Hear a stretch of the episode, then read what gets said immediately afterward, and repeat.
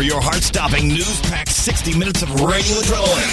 Webmaster Radio presents The Pulse. The Pulse. Take your seat among the experts in the search engine marketing arena. This weekly radio show keeps you informed of the latest search news, offers insight on the biggest forum discussions, and puts your finger on the pulse of the search marketing community. Our hosts have made their way to the round table. The Pulse, the Pulse. starts now. Hi, and welcome to the fifth edition of the Search Pulse. Today is Tuesday, October 3rd, 2006. My name is Barry Schwartz. Today we have a special guest with us. Um, Matt Cutts should be coming on soon. He's from Google, and he should be answering two of our questions. They're going to be very simple, quick questions, and I'm going to just get right into it. Again, I'm Barry Schwartz. I run the Search Engine Roundtable. I'm also known as Rusty Brick. Um, with us today again is Ben Pfeiffer, the senior editor of the Search Engine Roundtable. He goes under the name Phoenix from RankSmart. Chris Boggs, is also with us today, the associate editor of the Search Engine Roundtable. He works in the SEO department as a search strategist at Avenue A Razorfish. So I figured going to get right into the topics, and soon as soon as as soon as Matt gets here, we'll go ahead and get him on.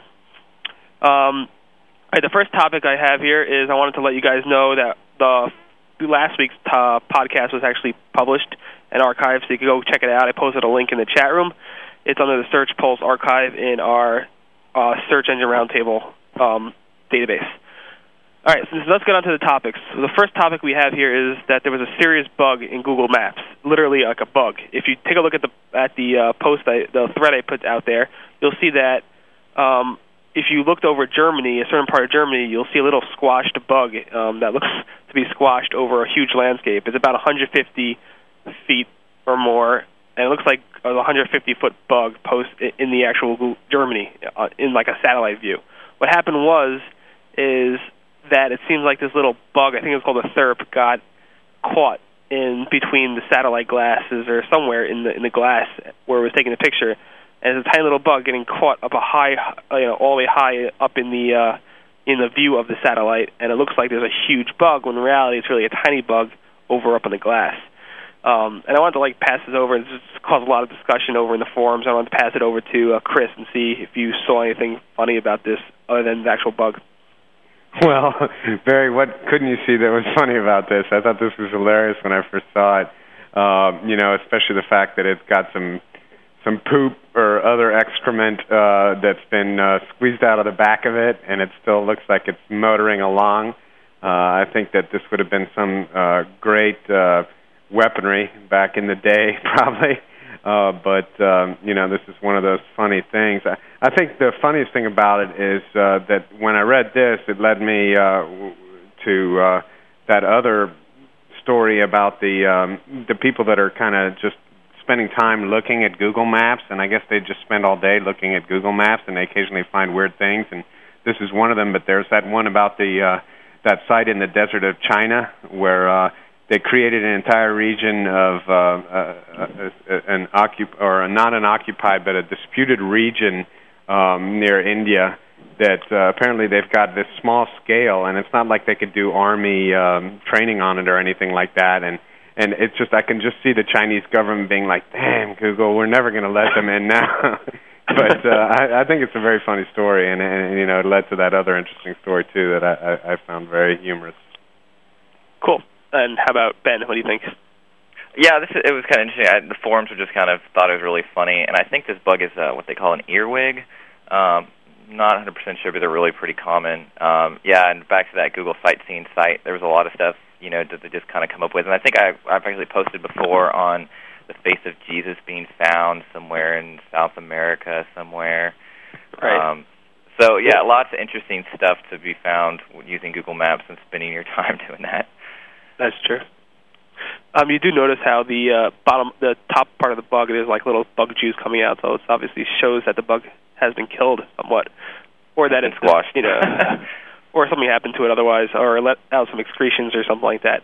In any event, um, we also posted about naked people being found on Google Maps, um, but that might just be a blurb, and it's hard to see exactly what was going on with that. I think we covered that a few weeks ago. In any event, let's move on to the next topic, something less fun, um, but more, you know, discussed in the search forums. It's the Google PageRank. Um, there seemed to be a Google PageRank that started up its, you know, update last week. um, and I posted a link in the chat room to it. Um, data, different data centers have updated it already. Matt Cutts commented in his blog saying that the PageRank is now visible on most toolbars, and it's basically a visible PageRank. Um, it doesn't, you know, usually PageRank is an export of the Google PageRank values from the past several months, so it might be three months old data, and it might be pushed up to the Google toolbar just to give people some new green link juice to look at. Um, things to notice is that the Search Engine Roundtable forums jumped from a PR4 to a PR6, and my personal blog, the Cartoon Barry blog, jumped from a PR0 to a PR6. But again, it's just you know fun link, you know green bars to look at. It really means nothing at the point of looking at it now, saying, "Hey, my rank jumped from a PR4 to PR6." I'm not going to automatically that day that happens get a higher ranking because of it. Um, so Ben, I wanted to get your thoughts on this as well. Yeah, I just had the I just saw the PR update in my actually my toolbar a couple hours ago, and I just noticed it just updated. Um, yeah, it's it's basically green eye candy. Yay, another PR update. Um, I think there was a couple of people that were commenting within like on Search Engine Roundtable about which sites were actually updating, and um, obviously older, more established sites are, are doing it a lot quicker. And some people were asking whether regards of newer sites were seeing a, a change as effective as PR update. And while it really doesn't mean squat, um, you know, in regards to helping your ranking get uh, higher or uh, people coming to your site, people are still watching it um, thoroughly. right. Um, Chris, do you have any comments? Sure. I mean, you know, as you mentioned, this PR, uh, the toolbar page rank update is very important uh, clarification. This is just a toolbar update your actual real update, your actual real page rank is being updated all the time. I mean, the page rank meter on the Google bar tells users, quote from Google, how Google's algorithms assess the importance of the page you're viewing. So that affects the rankings and subsequent traffic a site might receive from Google searches.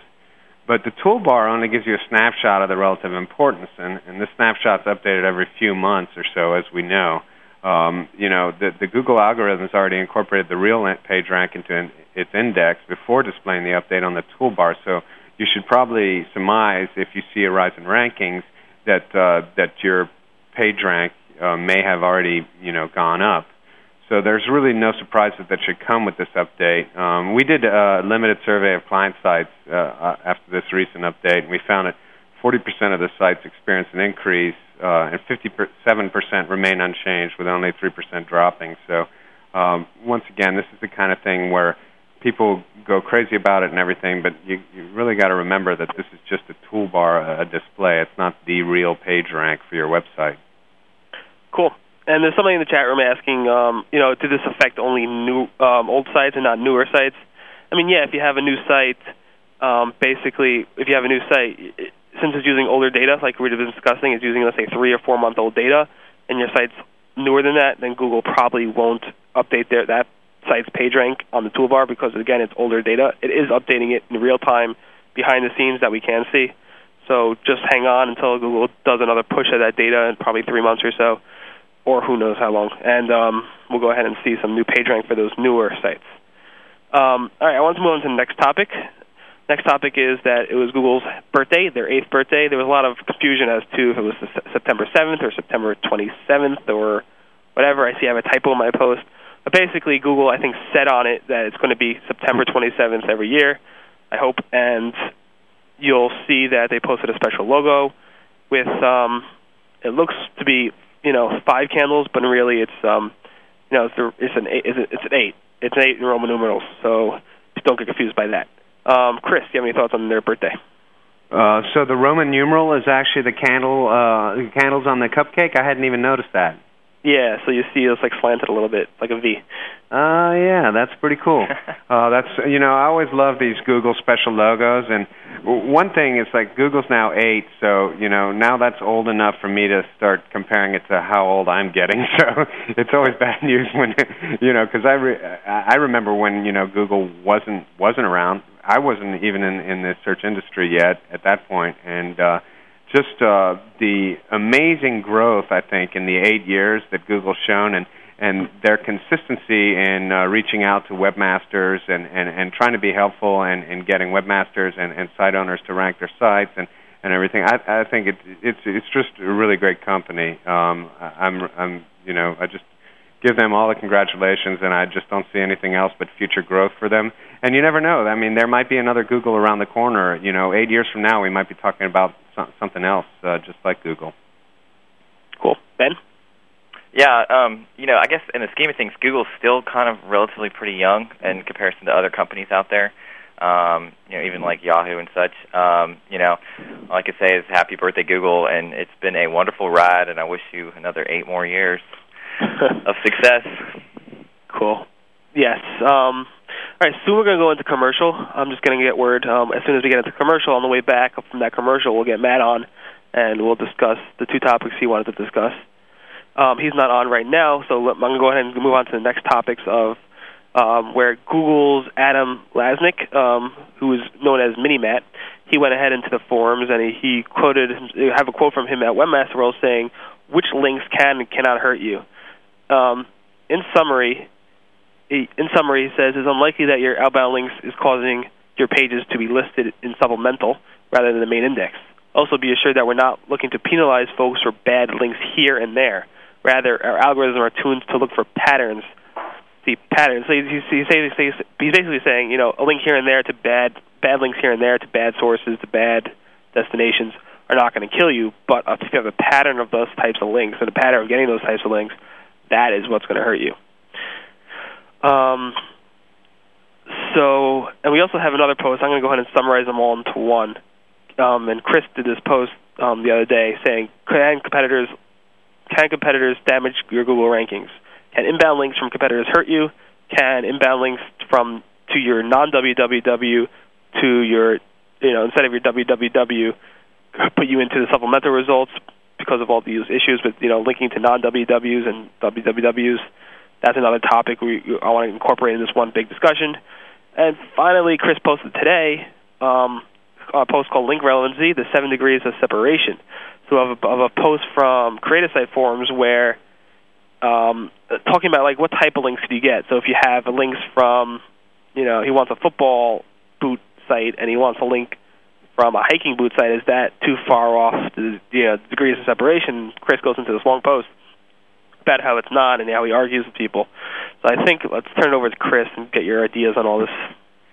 All right. Well, uh, you've given me a bunch to chew on here. First of all, um, I think that's uh, great that Adam Lasnik is making this clear. This is uh, information that uh, I and plenty of other SEOs have said for a long time. You know, um, outbound linking is very unlikely to be a culprit in, in most things bad in terms of ranking also that uh, you know you need to have a sort of a pattern of linking behavior, especially in inbound links. I mean, let's say you have one or two inbound links from uh, either you know one of the PPCs, porn spills, or casinos. These could have been put there by someone other than you. They could have been put there by a competitor or whatever. What they're looking for is really just uh, a pattern in uh, obviously trying to game the uh, PageRank algorithm and gain better rankings. In terms of the the uh, second one that you talked about, with competitors da- uh, damaging Google rankings. We've heard this before, and uh, this is an argument that will probably go on forever. Um, you know, people maliciously linking to a competitor site from bad neighborhoods or using site wides and free for all links and so forth. And and it, there's never really been a totally concrete answer. It seems to me that uh, Adam Lasnik may be taking over sort of the linking side of the equation from Matt. I don't know, but I know that uh, Matt might uh, start and maybe we can ask him. But is you know is Adam going to talk uh, talk to more of the linking topics or not? And maybe he can answer that question for us at some point if we can get him on here. Um, but uh, the one thing about the competitors damaging the Google rankings that I thought was very interesting about this thread was the idea of uh, trying to create a canonical issue uh, of duplicate content by actually linking to the non WW version of the competitor's web page could they effectively harm them in the rankings? This is some this is an argument that I haven't heard before, and I, I think it's very valid as a possibility. And lastly, you guys can all read my uh, my theory on the seven degrees of uh, separation, but I really feel that uh, you know when you sit down really and get down and dirty and build links, you know obviously the first two three months you're going to be pretty much focusing on links that are fairly relevant or very relevant to uh, the keywords that you're targeting. Whereas, you know, you start getting to that month six, seven, eight, you know, into the second year of link building, you have to be far, further away from those actual keywords. So it, to me, it's like seven degrees of separation. So I, I put an example like football boots could, could be like football socks, sporting gear, football clubs. That goes to local football organizations, state or county football organizations, and national football organizations. Right there, you have plenty of research to do. Any link builder could take days and and just go down that one exercise uh, on that line and try to find a bunch of relevant links. So I think to me is it's just all a process of holistic link building and trying to make sure that you link to as many conceivably relevant uh, or link from as many conceivably relevant sites as possible. And I think that Google, you know, they're all for that. So, you know, in general, as they say, in general, webmasters can improve the rank of their sites by increasing the number of high quality sites that link to their pages. It's that simple. It's in black and white. Great. What I think we're going to do now, I know Ben didn't get a chance to comment on this, but I think we have another topic that you could bring this all back to. But I just want to get Matt on. So let's go into a commercial break now, and then we'll get Matt on um, and ask him his questions, and then get back to this topic. All right, so we'll see you soon.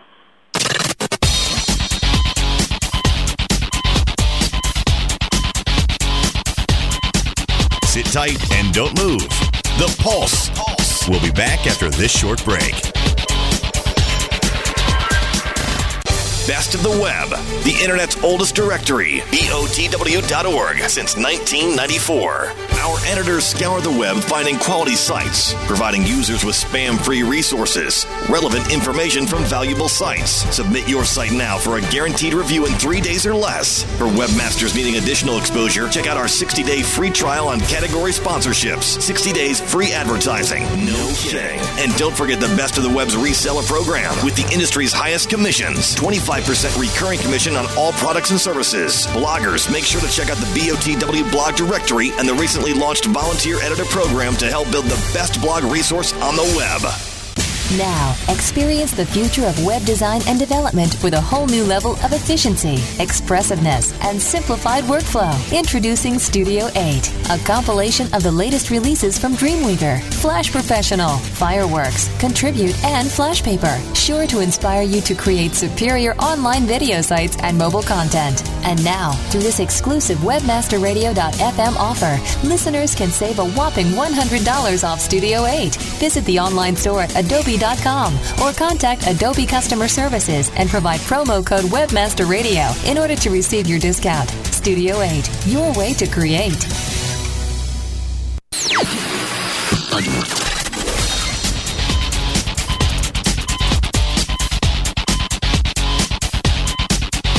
Now, back to The Pulse, only on WebmasterRadio.fm. Here's your host, Hi, and welcome back to the Search Pulse. Um, I am happy to say that we have Matt with us. Matt, are you there? Yeah, how you doing? Good. How are you?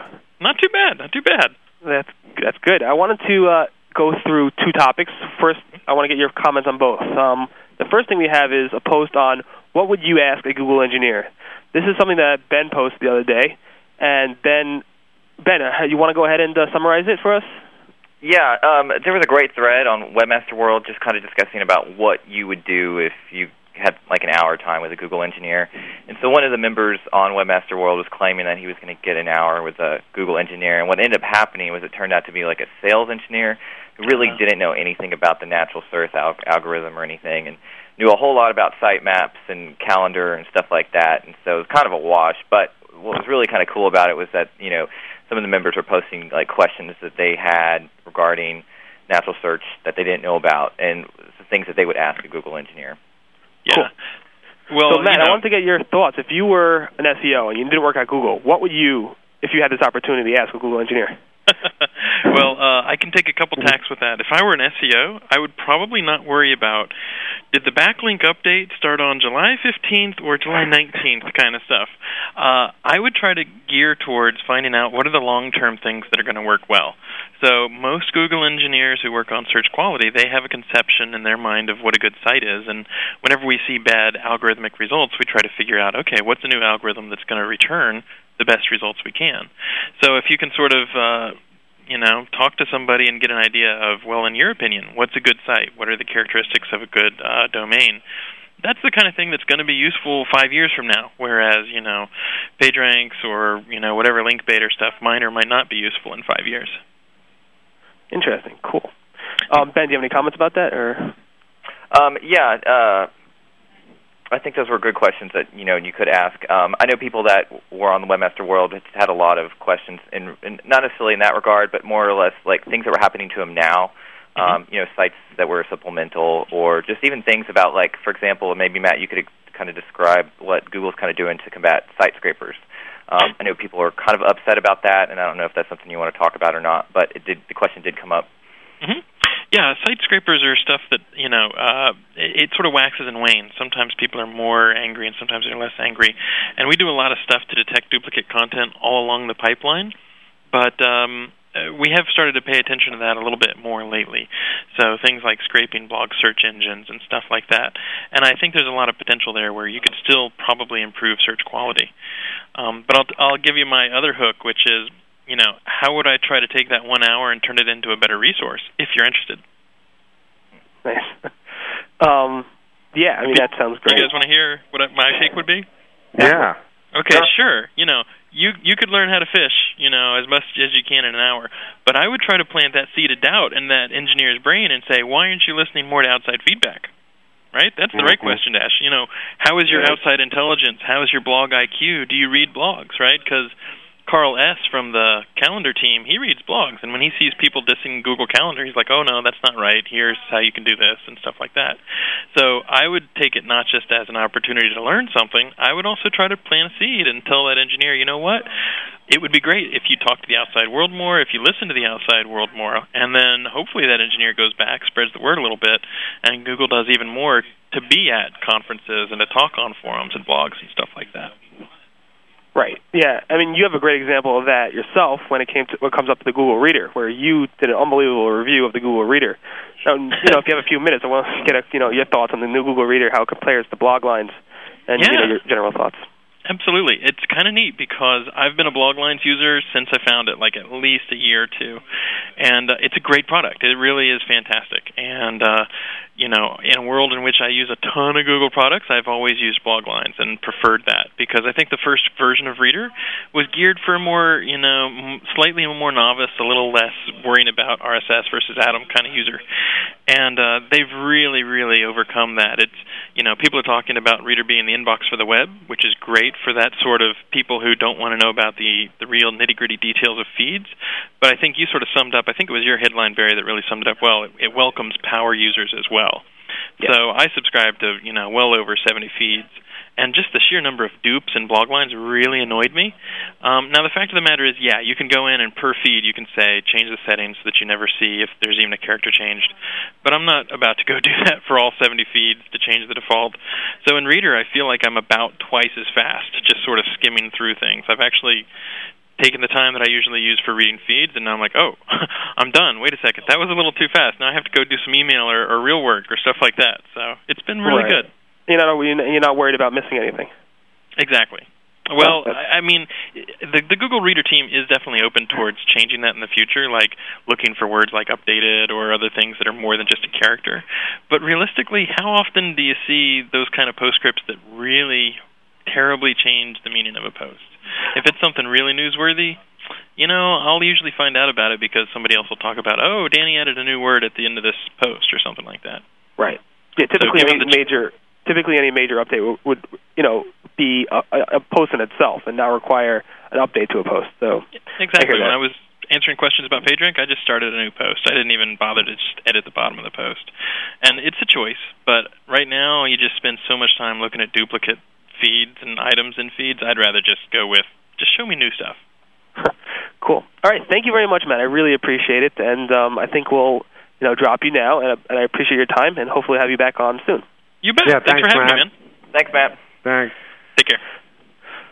All right, so now I want to move over back to this topic. I know Ben wanted to have, add some, you know, thoughts about the whole link. You know, can they hurt you? Can they not hurt you? And the supplementals and stuff. So, Ben, you have any thoughts on that?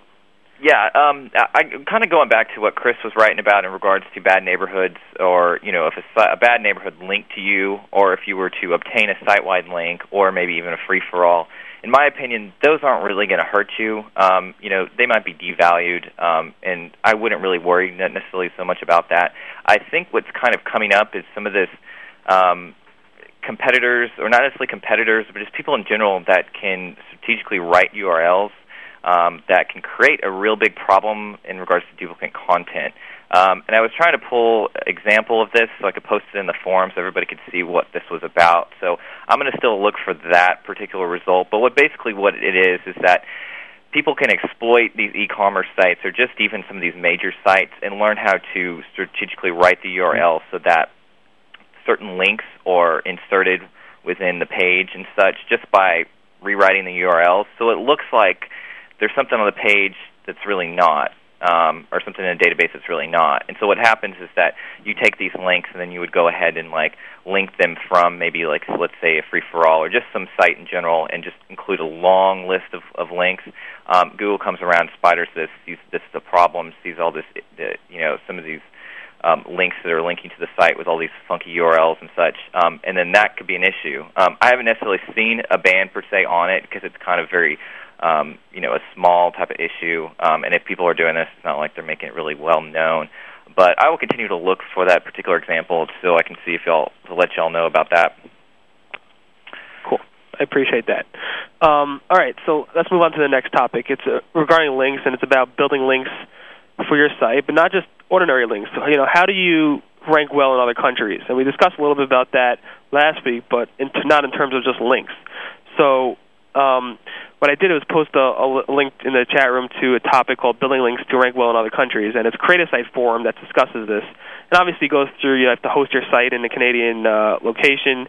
If you want to rank well in, Ca- in Google Canada, you have to you know try to make sure you have the Google top level domain. Um, you know, use specific Canadian attributes on the page, like address, phone numbers, meta information. Also talks about, you know, uh, over mostly an overlooked to- uh, thing is to get links from other Canadian-oriented sites. So um, you could have a dot .com, you could have a site that's ranked, that's searched, you know, that's based in actual America, United States, and also rank well in, uh, you know, a, a country-specific uh, search engine like Canada or like the UK. If you have a lot of links from sites that are based, you know, hosted in that location or are very specific to that locale. Um, I don't know, Ben. Uh, actually, let's start with Chris because Ben just talked. Uh, Chris, do you have any thoughts on this topic?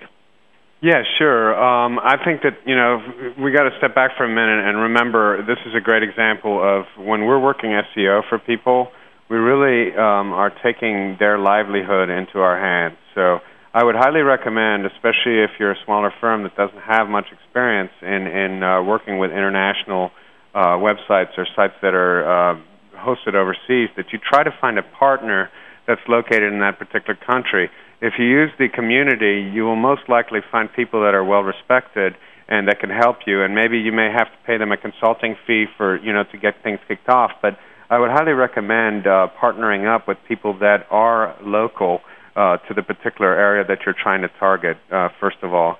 Uh, secondly, obviously, this is just another indication that um, SEO is moving worldwide. Um, we get, you know, a lot of uh, questions here at Avenue A about uh, you know, building uh, popularity within uh, overseas search engines. So uh, this is something that we, uh, as as an agency, have to work towards. And uh, fortunately, you know, we're able to uh, go out and buy uh, companies overseas. So that's kind of nice to have those partners uh, that are already working there. But I think that uh, this is just yet another thread, and there's been quite a few threads this year about. Uh, ways to try to improve your rankings uh, in foreign search engines and in other countries, and I think uh, that's something that'll be a focus over the next year or so. Cool. Ben, do you have any extra anything add to, anything to add to that?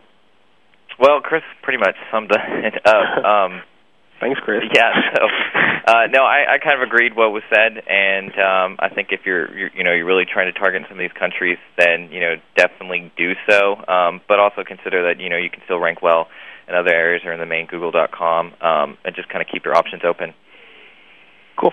All right something really funny, and Matt Cutts actually commented in this thread, um, was a Google Analytics surprise, a secret message from Google Analytics, which it really wasn't. It turned out not to be a message from Google Analytics.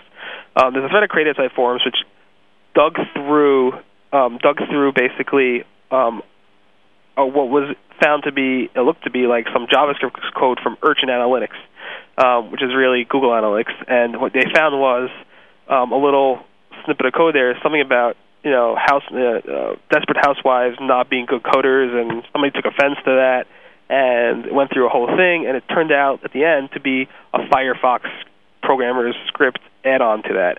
And I think Ben, you know, Ben has did a lot of research into there, and I think he wants, you know, he could do a much better explanation than I. Ben? Yeah, I did kind of look into this a little bit more. This was kind of fun, um, and I do have to say the girl that did this particular, you know, hidden message seemed kind of kind of fun. It looked like she was just trying to enjoy her job a little bit more. Um, but this was a Firefox extension and not necessarily in the Google Analytic code. And what happened was um, somebody from Cre8asite Forum named Ken McCarty um, went out, took his the Google Analytics co- uh, code, and like ran it through his email filter. Um, why I don't know, but what happened was that it came back. It tagged uh, a certain section of the code as porn, and um, interestingly enough, what the hidden message was was Real Housewives write extensions. So it tagged housewives as being a you know a porn you know term within the code. Um, so what was happening was um, this girl that wrote this particular extension um, had hidden this message within the JavaScript code um, by using um, bit shifting. And I didn't really know too much about bit shifting until I kind of got more into this thread. But basically, what it is is just kind of like encoding um, that particular code um, or the bits, so to say, um, by moving over the bits to the right. And what happens is that you can't see the message unless you kind of decode it. And you know, there has been cases where whole entire life histories or stories have been hidden in codes um, in code just from the, doing this. And so the guy on Cre8asite, um, I think Michael, that was looking over this, um, it, you know, went through the whole process of going through this, and basically we had, came to the assumption that you really can't jump to conclusions um, about you know whether Google was doing this or not, um, and it was just happened to be this one particular girl.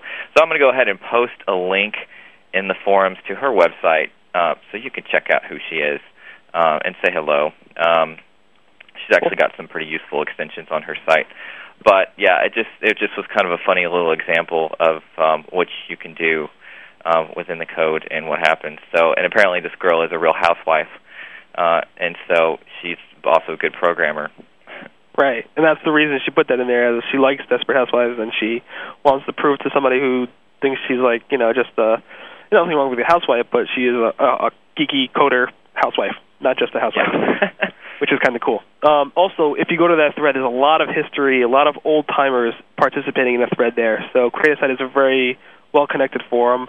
Has a lot of old timers, and you'll see that a lot of people come out of the woodworks to participate in the thread. Some people who go back to you know 98 or so, 1998, who's been involved in search engines since 1998, and who's been involved in um, you know, posting in forums since 1998 and 1999. So a lot of good history there. If you have time, check it out. I'm going to post the link in the chat room again to the thread, and just click over through there. Um, the next topic, oh, probably the last topic before we get somebody else on, is the whole thing where Incisive Media has been bought by Apex, um, Apax Partners. I hope I'm pronouncing that correctly.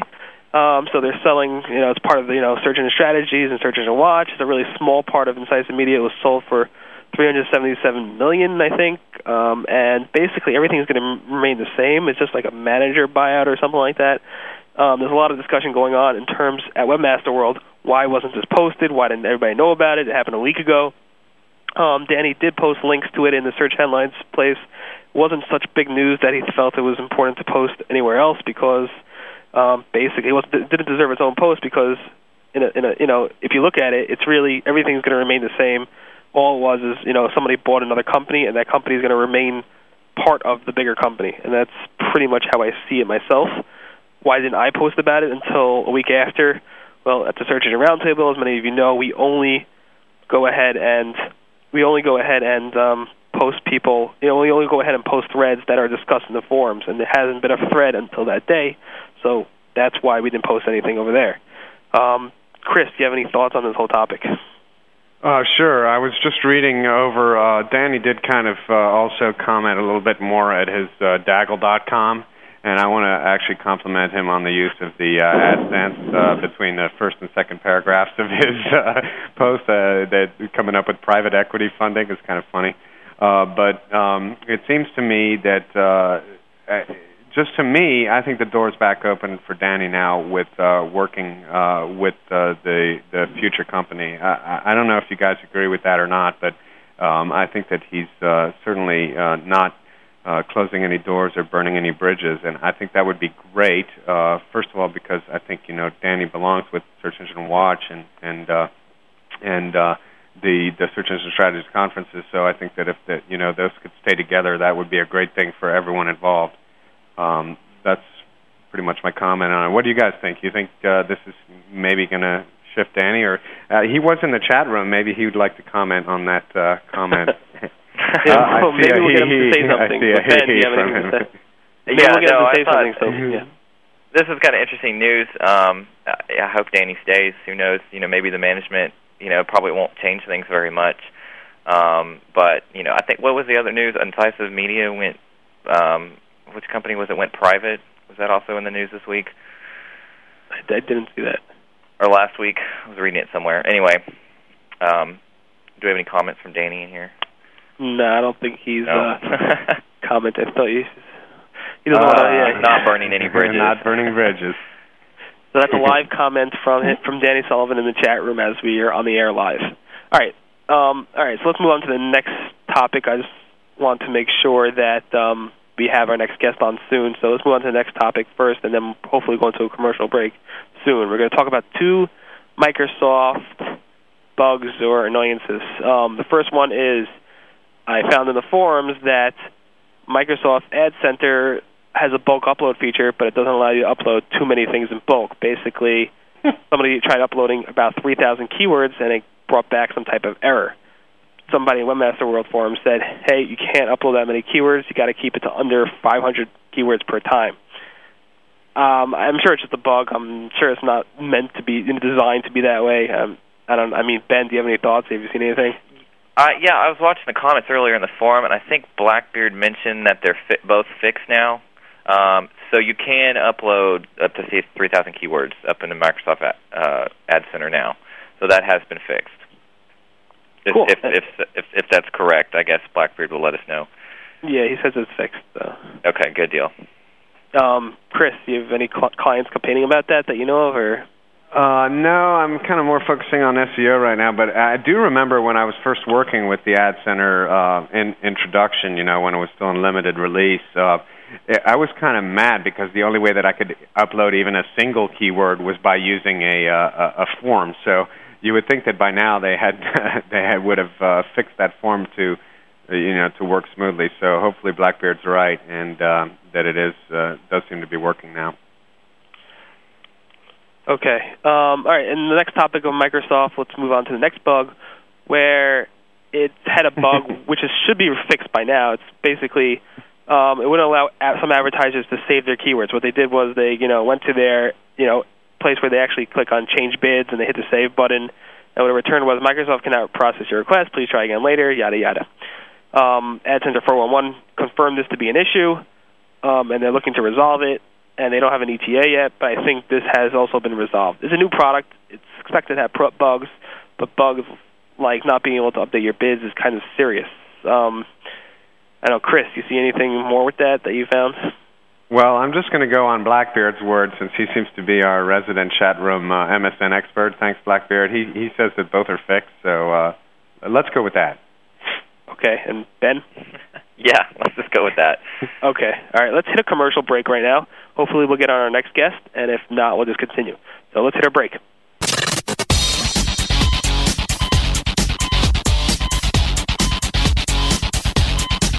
Sit tight and don't move. The Pulse. We'll be back after this short break. Attention webmasters. Wish you could convert more web traffic into cash? No need to rub a lamp. Just click on genieknows.com. Install a search box on your site or incorporate paid listings XML into search results. And at your command, genieknows.com pays cash for each result your users click on. Enjoy prompt payment and superior customer service. Earn even more through our referral program. Genie knows how to deliver results. G E N I E K N O W S dot com. Over 4,000 clients around the world are utilizing effective content-based solutions from InfoSearch Media with the expertise of over 200 professional copywriters to work for you. Studies show that the number one factor visitors consider before making a purchase online is trust. And nothing creates more trust and loyalty than well-written, informative content. High-quality content also generates free search engine traffic. Content is definitely king. Visit InfoSearch researchmedia.com today. It's all about links, baby. Content is king, but links are what you need to get you those all important organic search listings. Float to the top of your keyword listings within the major portals while driving targeted traffic to your website at the same time. Work with a company with a proven track record for delivering results for thousands of individual website owners and major Fortune 500 companies. TextLinkAds.com is your source for securing relevant links. Baby, textlinkads.com. Drop into the Webmaster chat room. Webmasterradio.fm. Clothing is optional. Webmasterradio.fm. Webmasterradio.fm. We're everywhere. Wow, looks like you caught another one. Yeah, thanks. That uh, makes 23 so far. You're kidding me. I haven't caught a thing yet. Really?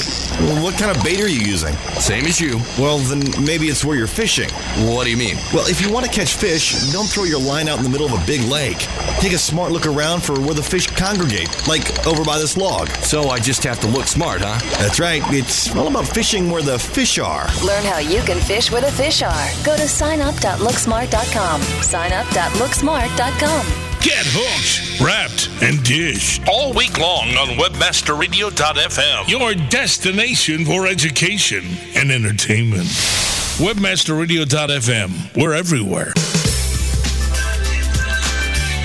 choose the right affiliate program to partner with? Hey, all we're trying to do is make the most money in the least amount of time. The answer is simple JoeBucks.com, the world's leading herbal affiliate program. JoeBucks.com is the direct manufacturer, so there's no middleman. This will allow you to make up to 50% the highest payouts on the net and also get paid twice a month. Sign up today and watch your income grow. JoeBucks.com.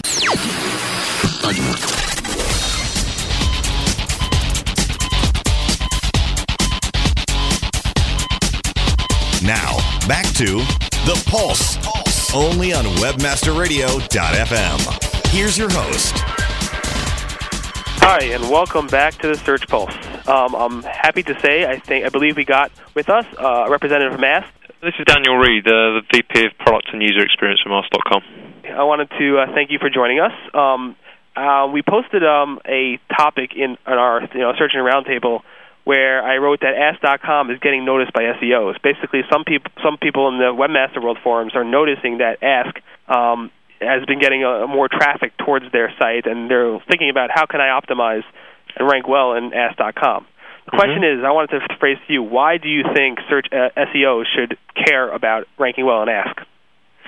Well, they should definitely care. Um, we were a significant um, player in the market, uh, and we were actually the fastest growing search engine um, in year on year growth. We're, we're growing at a really fast clip.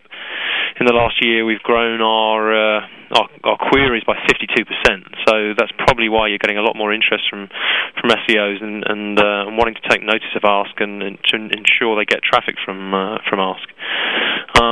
Behind that is is uh, a lot of users returning to Ask. Um, we're actually also growing the fastest in terms of acquisition of users, um, frequency, and retention versus the other big guys out there. Um, and a, a, large part of that's due to our, our us refocusing on core search. We've um, really been concentrating on the user experience of Ask.com um, in the last two or three years. Um, and I think it was some recent ACSI, some American Customer Satisfaction Index um, data that, that, told us that, that we've actually grown the fastest in terms of customer satisfaction as well in the last two years of any major search engine. So users are returning to Ask.com. Um, they're coming for a lot of lot of reasons. Um, one of them is a is a great core search product um, and great alg- algorithmic search results. And on top of that, we've also built a lot of um, cool features. Um, we have the uh, the highest um, used feature in percentage terms of any search engine, which is our Zoom related search. Um, we have a lot of great smart answers. We serve millions of those every day, which are direct answers and, and shortcuts to, to content for users. Um, and we have other features like binoculars that allow users to preview um, web results before they visit them, and people can save stuff into a, an account called My Stuff. Cool. I, I I love all the features. I think you guys are really innovating. I have one quick question. Uh, I want to know if you what is your typical you know your typical demographic of a Ask.com searcher? What what is that typical demographic? Well, um, typical demographic is is pretty um, consistent with other search players out there. Really, um, it's it's the core internet demographic. Historically, um, Ask has skewed towards uh, women. Um, we've had probably a, historically about a 52% split of women to men, um, but lately that's that's much more balanced out, and we're much more 50-50 um, because we've got a lot lot of um, search users returning to Ask.com and using Ask for the first time in, in a few years, and, and then coming back again. All right. Well, thank you very much for your time. I really appreciate it. Hopefully, we'll get you on again soon. And that you know is a lead for you know you know SEOs out there. Really take Ask.com, take them seriously because they are growing. Those commercials are great, and they're going very well. So thank you again for your time, and we'll move on to our next topic. I appreciate it. No problem. Thank you. All right. So our next topic is um, that Google Sitemaps. Um, they released um, Vanessa Fox went ahead and released a little uh, blog post saying that previously Google Sitemaps updated their query stats. It's a, it's a stat page in the Google Sitemaps Google Webmaster Central location, which was updated every you know three or so weeks. Now they're updating that every pre- once a week, pretty much every Monday. They're going to update the stats in there. Um, I don't know if Ben, you ever looked into Google Sitemaps and ever used their query stats? Yeah, I have. Um, I have looked at them. I, my only my complaint for a long time was that like they seem to never change, and it's like it can never. You know, you see some variation, but never a lot. So, like when I saw this, I was like, about time. You know, I, and I'm sure they had the capability to do it.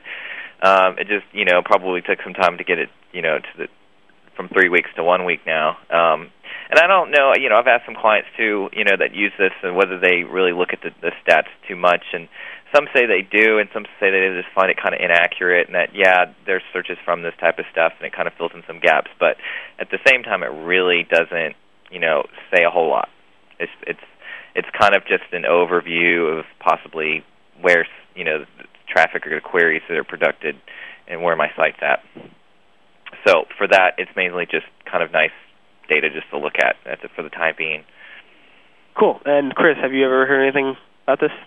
Yeah, actually, our engineers were talking about this this week, as a matter of fact, and they seem to be pretty excited about it. They kind of use it, I think, fairly often. Uh, personally, I would rank it, I mean, just above the toolbar page rank in terms of, you know, really uh, importance. But uh, apparently, um, you know, analysts like this kind of data, and they like it to be fresher, quicker, more often. So Google is certainly uh, providing that to them, and uh, what makes the analysts happy and the engineers happy makes us happy. So that's good.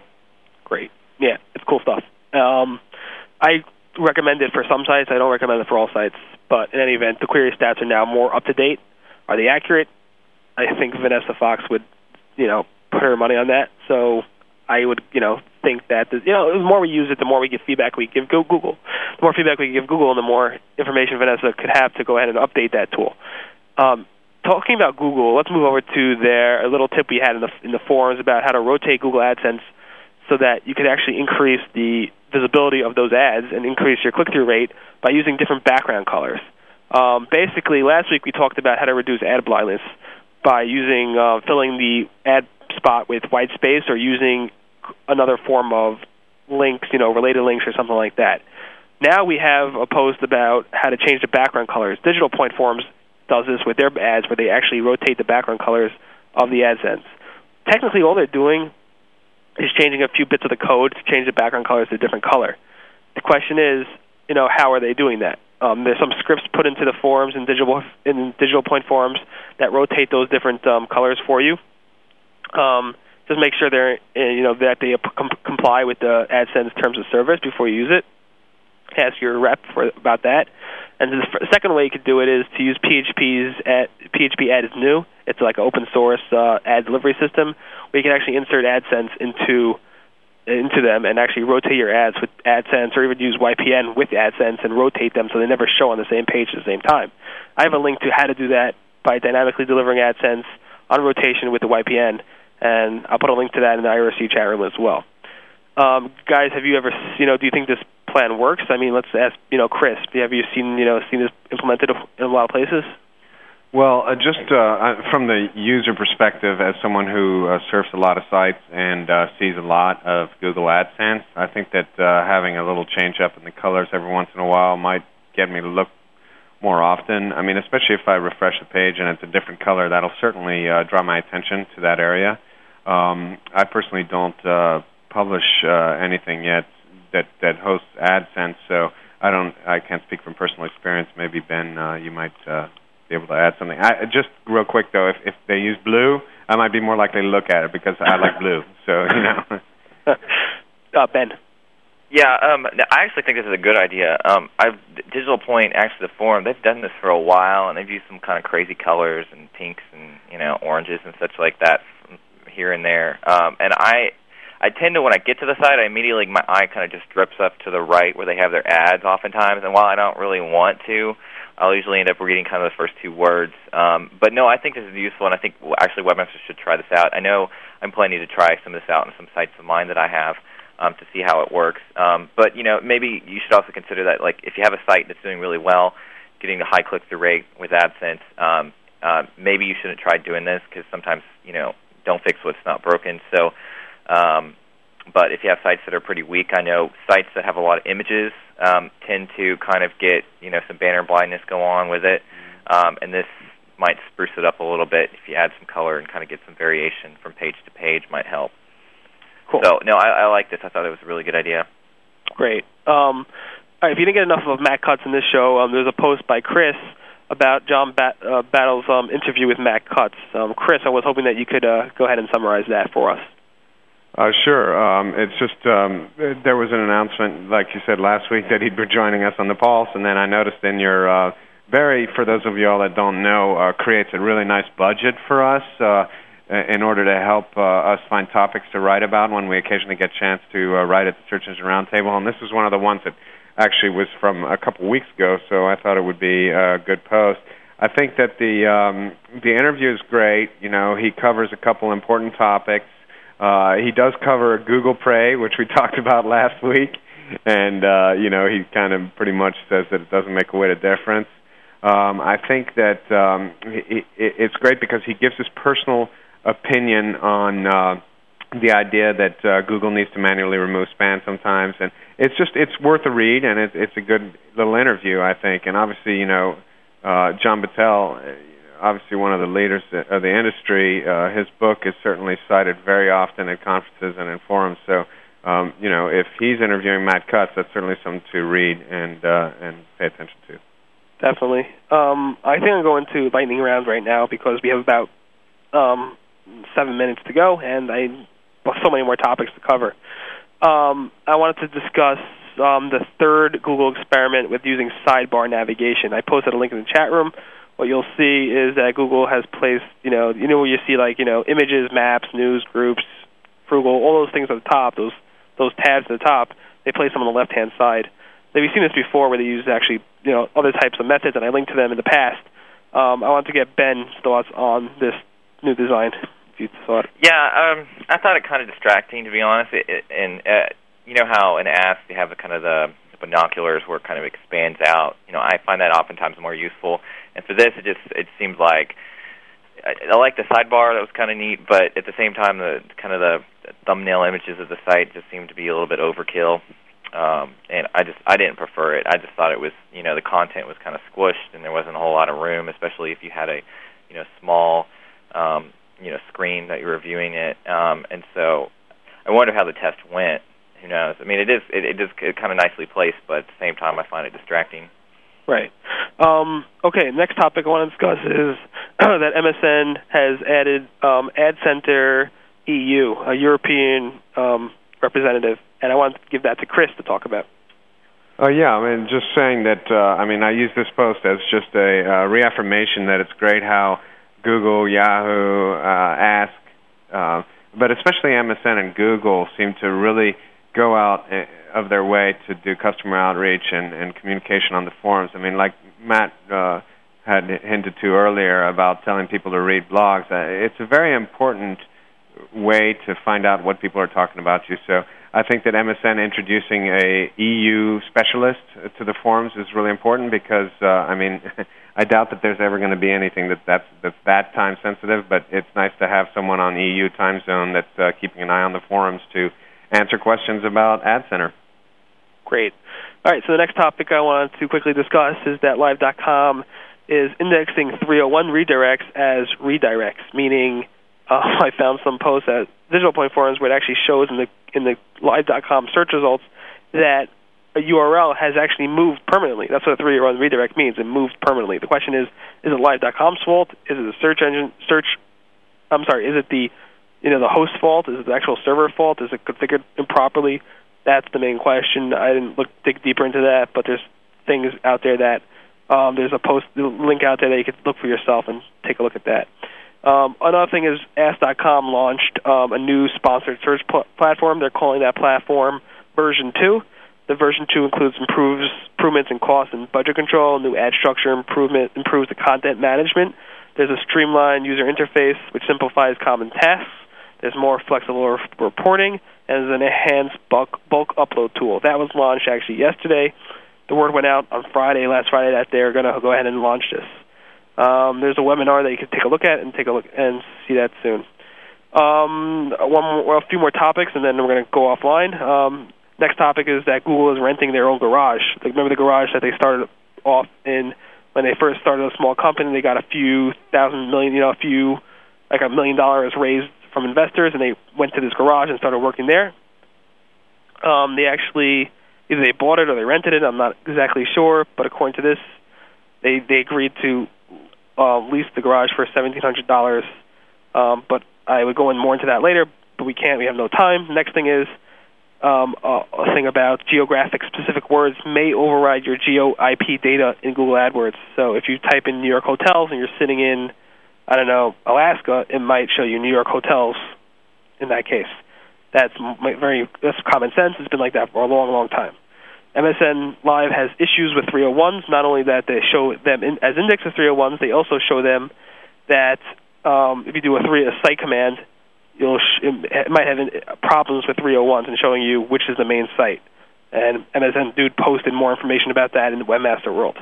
Finally, I wanted to discuss how it is hard to get booted from Google AdWords. Google AdWords advisor at Webmaster World said, um, since Google makes a lot of their income from AdWords, um, as it's well known, is not you know to their advantage to toss aside an advertiser without an excellent reason to do so. So basically, it requires a lot of repeated offenses and warnings. A lot of people argue with that, saying I got booted for no reason, but it must have been really bad, or they, maybe they didn't know about it. Um, finally, that's about it. Um, I wanted to thank everybody for their time. I wanted to thank Matt Cutts from Google. I wanted to thank Gary Price for organizing um, the Ask.com representative, and that was a great, you know, um, discussion we had with him. And I just wanted to thank Ben and Chris. Um, hope to post this recap tomorrow morning after the show is archived, and I'll be posting it at seroundtable.com.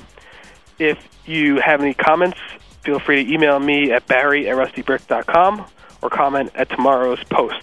Again, this was the first, the fifth edition of the Search Pulse. It took place on Tuesday, October 3rd. Thank you, Ben and Chris, and I look forward to seeing you all on next Tuesday at 5 p.m. Eastern Time. Everyone, have a great night.